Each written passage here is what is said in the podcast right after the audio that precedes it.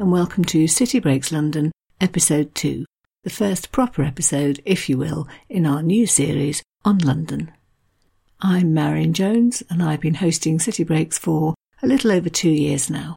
If you're new to us, then it might be worth saying that there is a back catalogue on our website, www.citybreaks.co.uk, seven other cities, a varying number of episodes for each. The longest series so far has been Paris, I think that's 22 episodes. Series like those on Seville and Toulouse a bit shorter. But lots to explore if you're interested in cities and culture and the history behind the monuments that you might visit when you go to them. But coming back to today, where to start when talking about London? There are lots of places you could start, pictures that you probably got in your mind that say London to Londoners and Brits and foreigners alike.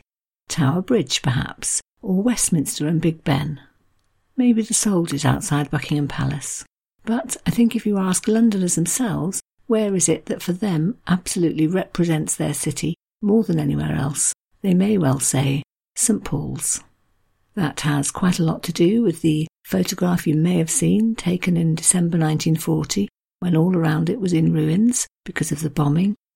But one newspaper photographer managed to capture an image of St Paul's standing aloft, defiant really, saying, Nope, London's going to survive this.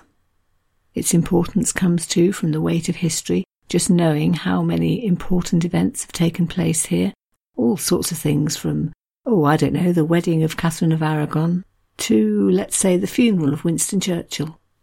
And just knowing that this is the place where the nation gathers, or representatives of the nation anyway, for all kinds of events of remembrance or national mourning. But even that doesn't explain it fully. What about the side of the art and the architecture and the beauty of the place? Here's Prince Charles on that very topic. St. Paul's is not just a symbol and a mausoleum for national heroes. It is also a temple which glorifies God through the inspired expression of man's craftsmanship and art. And tucked into that description as well, of course, of course, the idea that it's a church, a working church, with centuries of prayer and worship behind it. So, to start the episode, just a very, very brief history to point out that what you're looking at here when you go to visit St Paul's today is, of course, not the first cathedral that's been built on this site.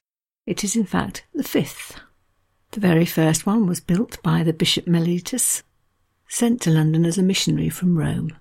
Unfortunately, that was wooden, so it burnt down. It was rebuilt, only to be destroyed by the Vikings in 962, rebuilt again, and then destroyed by fire. That was in 1087. And the fourth version was built by the Normans. You may already know that the Normans took no half measures when they were building things, and here they put up what was the longest, tallest Christian church in the entire world. It was in fact longer and taller than the current version. Later generations enlarged it, restored it. There were periods when it fell out of favour somewhat, during the Civil War, for example, when I believe it was used as stables. And in fact, gradually it did lose some of its lustre. But when the monarchy was restored, Charles II came back as king in 1660, he decided to do something about it. He threw out the traders who'd grown rather used to selling their wares inside and set about planning to have this gorgeous building restored. He was in talks with Christopher Wren. They were trying to think what they wanted to do when suddenly along came the Great Fire in 1666, which destroyed the building. So Christopher Wren's task got somewhat bigger. Now he had to design and build a complete new church, and this one, the one which you see today, was completed in 1710. From that point on, the building which had burnt down in the fire became known as Old St Paul's, as opposed to the new one, which is the one that you see today. And I wanted to spend just a minute or two having a look at some of the factors which were important to Old St Paul's and one of the most famous parts of the whole complex was in fact outside the church itself, a little area in the churchyard known as St Paul's Cross, a place where Londoners got used to gathering to hear sermons or in fact to hear the news of the day.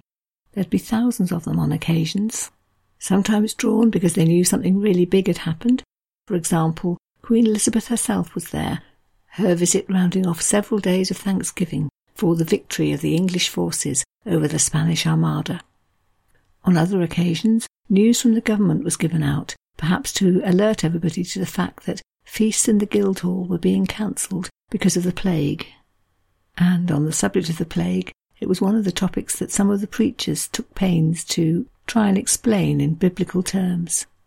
One, for example, tried to explain that the plague was all the people's fault because they were sinful. Quote, the cause of plagues is sin. If you look to it well, and the cause of sin are plays. Therefore, the cause of plagues are plays. Many Londoners, including often the royal family, enjoyed plays, which were noisily and often rather bawdily put on, often in the open air, but preachers were often not so keen. St Paul's in those days was, of course, a place of worship, but it was also a more general sort of meeting place, often somewhere where some very unchristian activities took place. Here's Liza Picard, author of Elizabeth's London, on this topic. Quote, it was packed with men doing business deals, prostitutes touting for customers, servants looking for jobs, innocent sightseers, and criminals. You should avoid a courtesy man, or a confidence trickster, and a cheater or a fingerer, well dressed and persuasive, who pick on innocent young gentlemen which are sent to London to study the laws and lure them into crooked card games. You might be accosted by a whipjack with a sad story of shipwreck, or a demander for glimmer begging because her home was burned down and she was destitute, or so she said. And as for the worship which took place here in the 16th and 17th centuries, that changed too at various points. In 1521, for example, so pre Reformation, pre Henry VIII, and all things he did to the church, the Pope sent along a messenger in the shape of the Bishop of Rochester to tell everybody what the Pope commanded should be done about an upstart under the name of Martinus Eleutherius, or Martin Luther, as we would call him. The nub of the Pope's message was that one should take no notice of Martin Luther because, quote, he erred sore and spake against the holy faith. The Pope, went on the message, denounced them accursed which kept any of his books, and the upshot of this speech was that people came to the churchyard with the said books and burnt them. But only fifteen years later, in 1536, the Pope's authority is being denied at this very same spot. This time it's the Bishop of Durham doing the talking, and when he came to the Pope, he said the following quote, He, contrary to his oath, hath usurped his power and authority over all Christendom. Not long after that came the message that people should pray for, quote, the universal church of all Christendom, and especially for the prosperous estate of our sovereign and emperor, King Henry VIII, being the only supreme head of this realm of England. So the Pope's authority very much coming into question. And by the 1650s, it was decided that not only did people not want the Pope's authority over them, they didn't want the cross either. Why not? Because, quote, it was called a cross, and a cross was obstinately, irreclaimably popish. The way that services were conducted in St. Paul's also underwent massive change.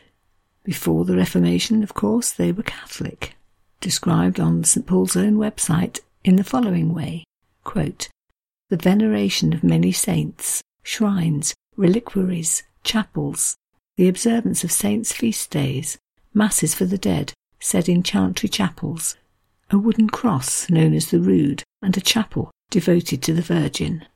Among the changes that came in after the Reformation would be the fact that the choir would then sing in English, not in Latin, and that the Book of Common Prayer would be used. To mention just one of the many historic events which took place in this cathedral, let's go back to the year 1501, which was the date of the wedding of Catherine of Aragon to Prince Arthur, eldest son of Henry VII. A huge day of celebration attended by crowds of many thousands of people both inside and outside the church. All, of course, unaware that in fact Arthur wouldn't live all that much longer and that Catherine would have a second wedding, a much longer marriage, to Arthur's younger brother Henry, he who would eventually be Henry VIII. Anyway, on this day, none of that was known, and the crowds who gathered were amazed to see Catherine arriving at the church, dressed in the Spanish way and wearing a garment which until then had never been seen in England, although it became popular later on, and that was the farthingale. There were great hoops under her skirt, which was pushed out to form a wide circle around her. Or, as a contemporary who was present put it, quote, beneath their waists the ladies wore certain round hoops, bearing out their gowns from their bodies after their country's manner. Catherine also wore a very long white silk veil, bordered in gold with pearls and precious stones to decorate, the very full skirt just described, a tight bodice, and then voluminous sleeves. The ceremony was endlessly long. All the politics was done first, so various agreements between England and Spain were read out, and then the bishops took over, eighteen in total, all wearing their mitres, to conduct the service. Catherine and Arthur, also dressed in white satin, made their vows. They were made to walk hand in hand around the church so that all should see them, and then to come forward to the high altar where Mass would be said. And when it was finally over, the feasting and the drinking could begin. There was a fountain dispensing wine to all the public, and there was a huge banquet held, followed by a full two weeks of all sorts of celebrating, joustings and more banquets and masked balls and all sorts. So I mention that just as a glimpse of this sort of thing that happened in Old St Paul's. It had become a centre of celebration and national history. But all of that looked to come to an end in September 1666 when the Great Fire of London broke out. There were four whole days and nights of burning. Two thirds of London was destroyed, including an estimated 13,000 houses and 87 parish churches, including, sadly, Old St Paul's. The diarist John Evelyn was there, and he wrote in some detail about what he found when he went along to see how old St. Paul's had fared. It was, he said, now a sad ruin, and one of the things which struck him was the sheer ferocity of the heat. Quote, it was astonishing to see what immense stones the heat had in a manner calcined, so as all the ornaments, columns, friezes, capitals, and projectors of massy Portland stone flew off, even to the very roof, where a sheet of lead covering no less than six acres by measure, being totally melted, the ruins of the vaulted roof, falling, break into St. Faith's. St. Faith's was the chapel next door, so the heat had been such that the stones and the roof had been destroyed. And, as John Evelyn said, thus lay in ashes that most venerable church, one of the ancientest pieces of early piety in the Christian world. Charles II, who was on the English throne at the time, had been thinking about restoring St Paul's, but now he had to ask Christopher Wren to design a whole new church. Wren was rather well equipped for this task, having already had experience as an architect, an astronomer, a scientist, a mathematician. He'd been a founder member of the Royal Society. He was a man of great faith, and he was very proud of London. He took the task very seriously. Lots of plans were made and talked over and rejected and amended.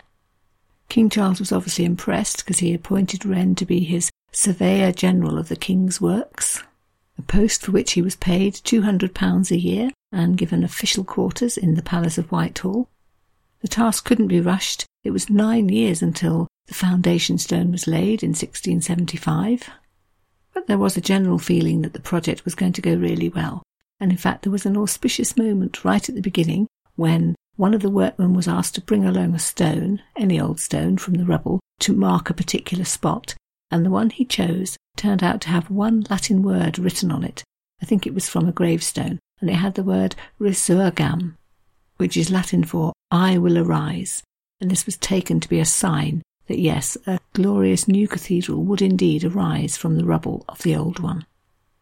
Christopher Wren had in earlier years been abroad. He'd studied in Florence and he'd visited Istanbul, so he was familiar with Florence's Duomo Cathedral and with the Hagia Sophia in Istanbul, both of which, as you may know, have glorious uplifting domes, and he was determined that St. Paul's was going to have one too. He designed it in three different layers. There was to be a smaller inner dome inside, which could be painted, but if the outside one was going to have any prominence on the London skyline, it would have to be much bigger. And then between the two, there'd have to be a brick dome to give strength and support. Work continued, and finally, finally, in the year 1708, on a day chosen because it was Christopher Wren's birthday, the last stone was put in place and the cathedral was deemed to be finished. Much celebration, lots of people really admired it, and an elderly barrister known as James Wright, in fact, even wrote a poem about it, some of which went like this How shall I fitly name this matchless pile? What equal epithet can fancy give? Glory of London, glory of the Isle, best of the best, double superlative. While all this was going on, Christopher Wren had in fact designed and overseen the building of scores of other churches in London, also all to replace those which had burnt down. But I think it would be fair to say that he always had a special soft spot for St Paul's. He lived until he was 91, and in those last years he used to like to come and sit under the dome and just reflect.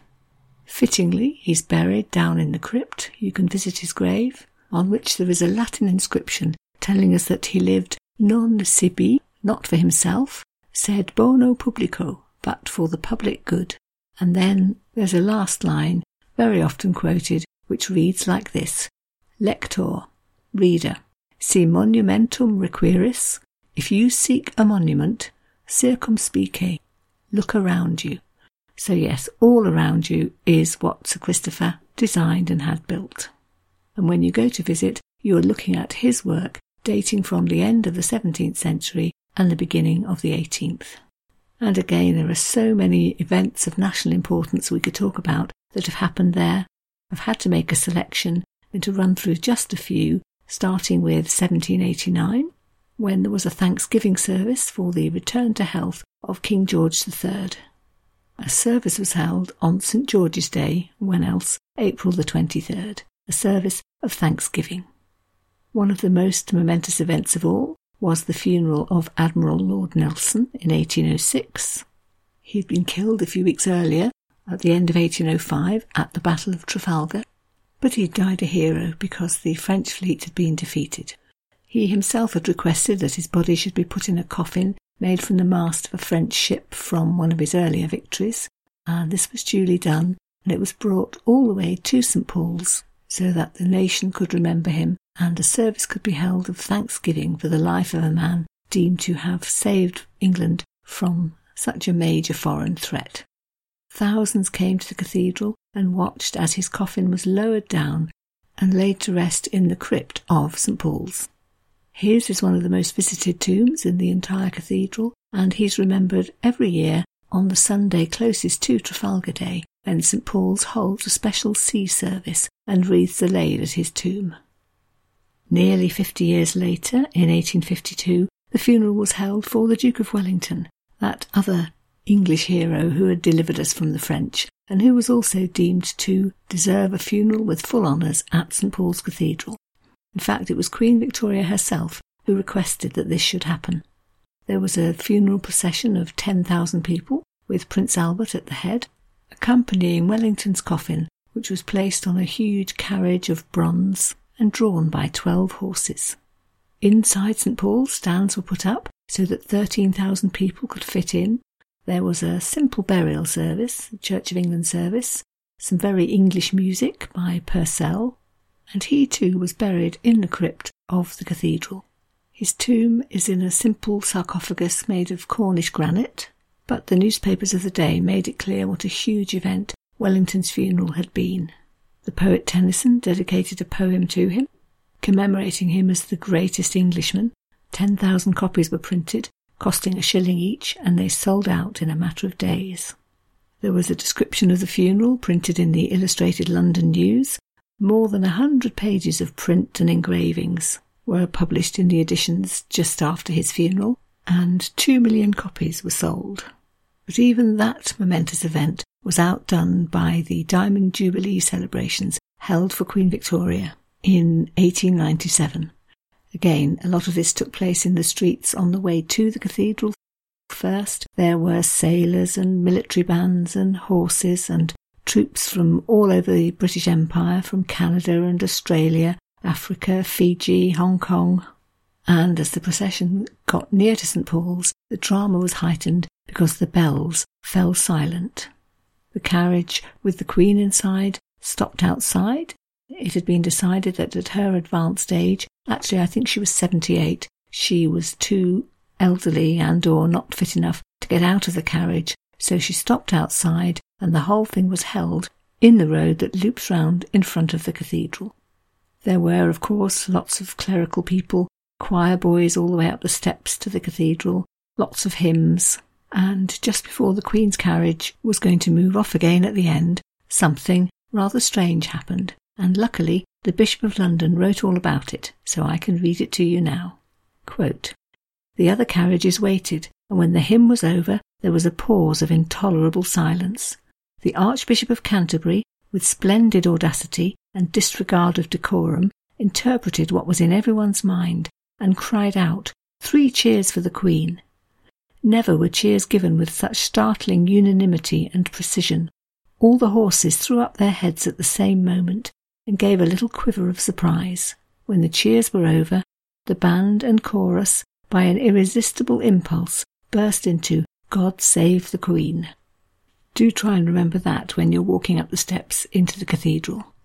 A few years later, in 1913, there was drama of a completely different kind when a suffragette plot to blow up the bishop's throne in St Paul's was narrowly foiled.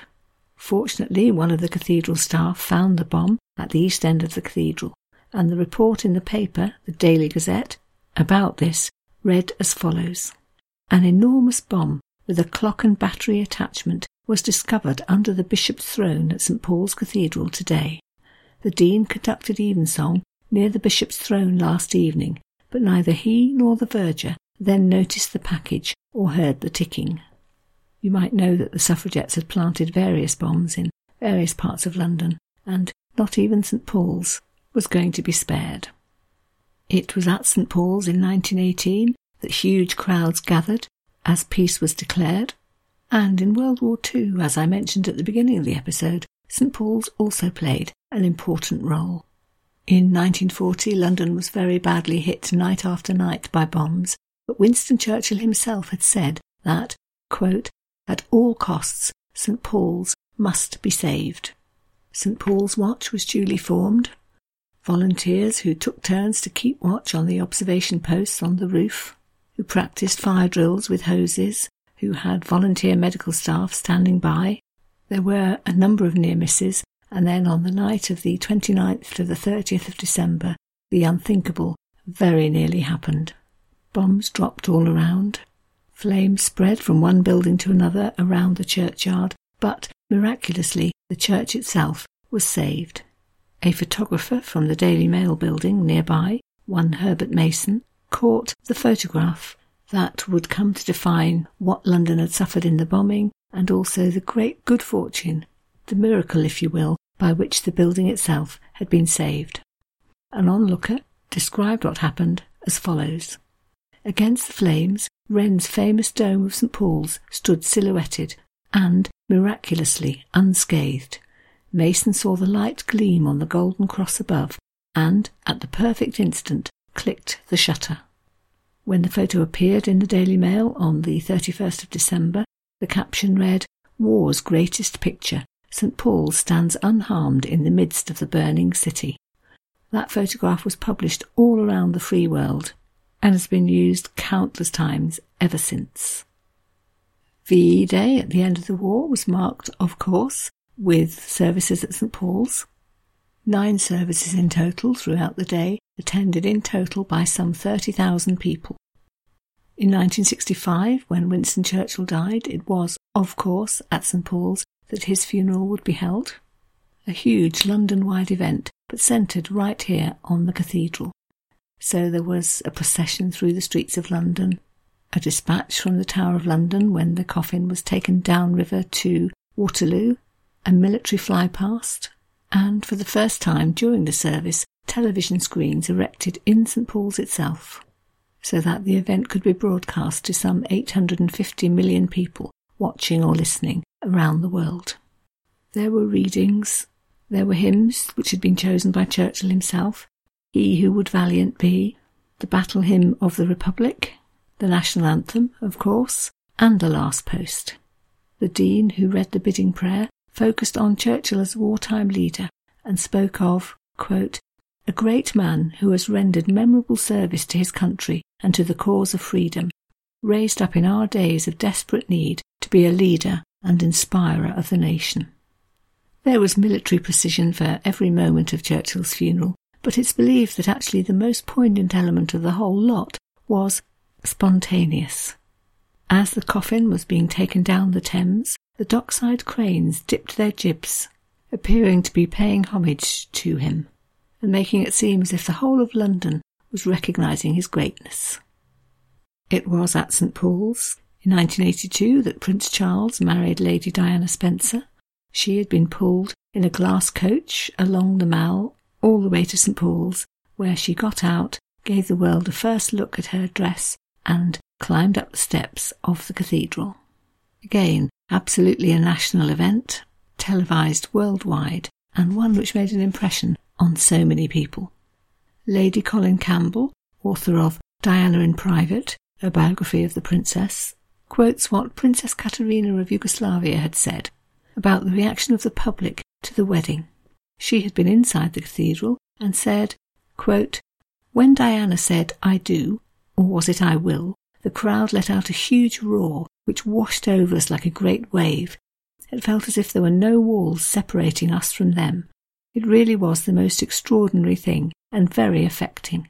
Everyone was moved by the wonderful feeling of oneness which we all felt.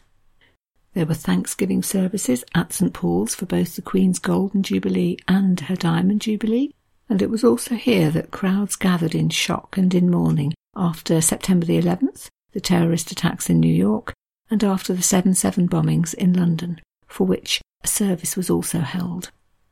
So, all of these events and the many, many more which I haven't had time or space to mention all contribute to the idea that St Paul's really is the focus for the nation at moments of celebration or of mourning or of remembrance.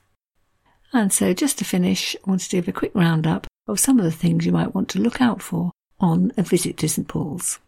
First and foremost, the dome. If you stand in the middle of the cathedral under the dome, you're in the area which is used for worship, where you'll see the altar.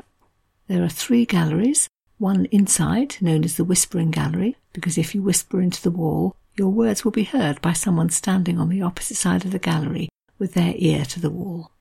And then there are two galleries outside, both of which you can visit the Stone Gallery and higher up the Golden Gallery, the highest point that you can visit. I believe it's 500 and something steps to get up there, so only for hardy, fit souls. So many memorial plaques and statues. If I listed a quarter of them, you'd stop listening ages before I finished. So I'm just going to say that you might want to look out for a little group of memorial plaques dedicated to various British artists Turner and Constable and William Blake. The poets have got their corner at Westminster Abbey, the artists have theirs here. Of all the many, many statues, which ones would you look out for? Well, there are two for people I've already mentioned. There's one of Lord Admiral Nelson and a huge effigy in memory of the Duke of Wellington. One of the best known statues is of the poet John Donne, who preached here in St Paul's. Well, more precisely in Old St Paul's. If you look carefully at the statue, you can still see burnt marks on it and although it was damaged, it was one of the statues which did actually survive the Great Fire, which put an end to Old St Paul's. There's a statue of Samuel Johnson, too, and there's a relief showing Florence Nightingale tending a wounded soldier. Other things you perhaps won't want to miss would include, especially for American visitors, the American Memorial Chapel, built to commemorate the 28,000 Americans who were killed serving in the UK or on their way to the UK in World War II. There's a very moving 500 page roll of honour listing every single name kept behind the high altar. I would say you definitely want to go downstairs into the crypt, where of course you can see Nelson's tomb and Wellington's tomb, and perhaps a good place to end your tour, the tomb of Sir Christopher Wren himself, with its Latin inscription, reminding you that everything you see around you is a monument to him. Lector si monumentum requiris circumspice, written, in fact, by his son. Very briefly, a few things you might want to notice on the outside of the building. At the front, there's a relief depicting the conversion of St. Paul to Christianity, and there's a statue of Queen Anne, because she was the queen reigning when St. Paul's was completed. Up on the towers are two bells which are so well known that they actually have their own names. So that would be Great Tom, which strikes every hour and which also tolls when the sovereign dies, and Great Paul, a bell which is actually older than this version of the cathedral. If you walk round the churchyard, you'll find embedded in the paving stones a floor plan of Old St Paul's and the current version superimposed, proving that Old St Paul's was indeed the bigger of the two. There's a plaque to mark the place where the St Paul's cross stood, and in the same spot a gilded statue of St Paul. You could definitely spend a day looking round St Paul's. I'm guessing most people probably don't, but certainly you should allow a couple of hours if you want to have a good look at the inside and do some statue spotting and some artwork spotting. Go up to the Whispering Gallery, possibly outside a bit higher to the other two galleries, and down into the crypt. I think it is worth giving it some close attention, remembering all the while that St Paul's really is the church that Londoners claim as their own, but also a national church where so many things watched by so many of us have taken place. Perhaps the best way I can put it is if you can remember watching on television the way Parisians flocked to Notre Dame when it was burning down, the horrified look on their faces, the realization that for them Notre Dame really was Paris, and Paris without Notre Dame wouldn't be Paris at all. I think that pretty much sums up the feeling of Londoners particularly and the Brits in general for St Paul's. So that's it for today.